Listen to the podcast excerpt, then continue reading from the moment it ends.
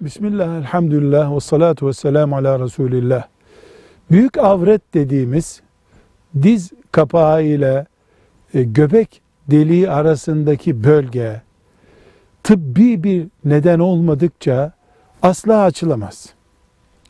Lazerle bu bölgede tüy temizliği yapmak isteyen eğer mesela eli olmadığı için veya başka türlü müdahale edemeyecek şekilde o bölgesinde bulaşıcı bir hastalık, yara vesaire olduğu için lazer tedavisi yaptırmak istiyorsa bir sakıncası yok.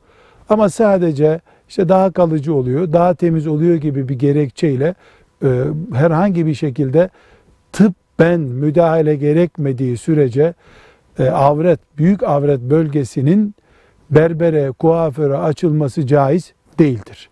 Velhamdülillahi Rabbil Alemin.